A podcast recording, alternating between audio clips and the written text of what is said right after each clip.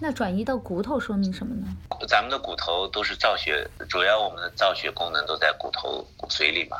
骨髓、脊髓，然后包括我们的免疫体的那个中枢神经啊，这些都是在这些呃地方，呃，就相当于是我们的一个呃武器库，呃，一个弹药库，或者是我们的指挥中心的那个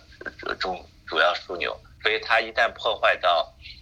你的那个啥。像通常肺癌和乳腺癌还有直肠癌，呃，特别容易转移到那个骨髓里去。它这些癌症的，呃，每一个癌细胞这种邪气，它的入侵的方式不一样。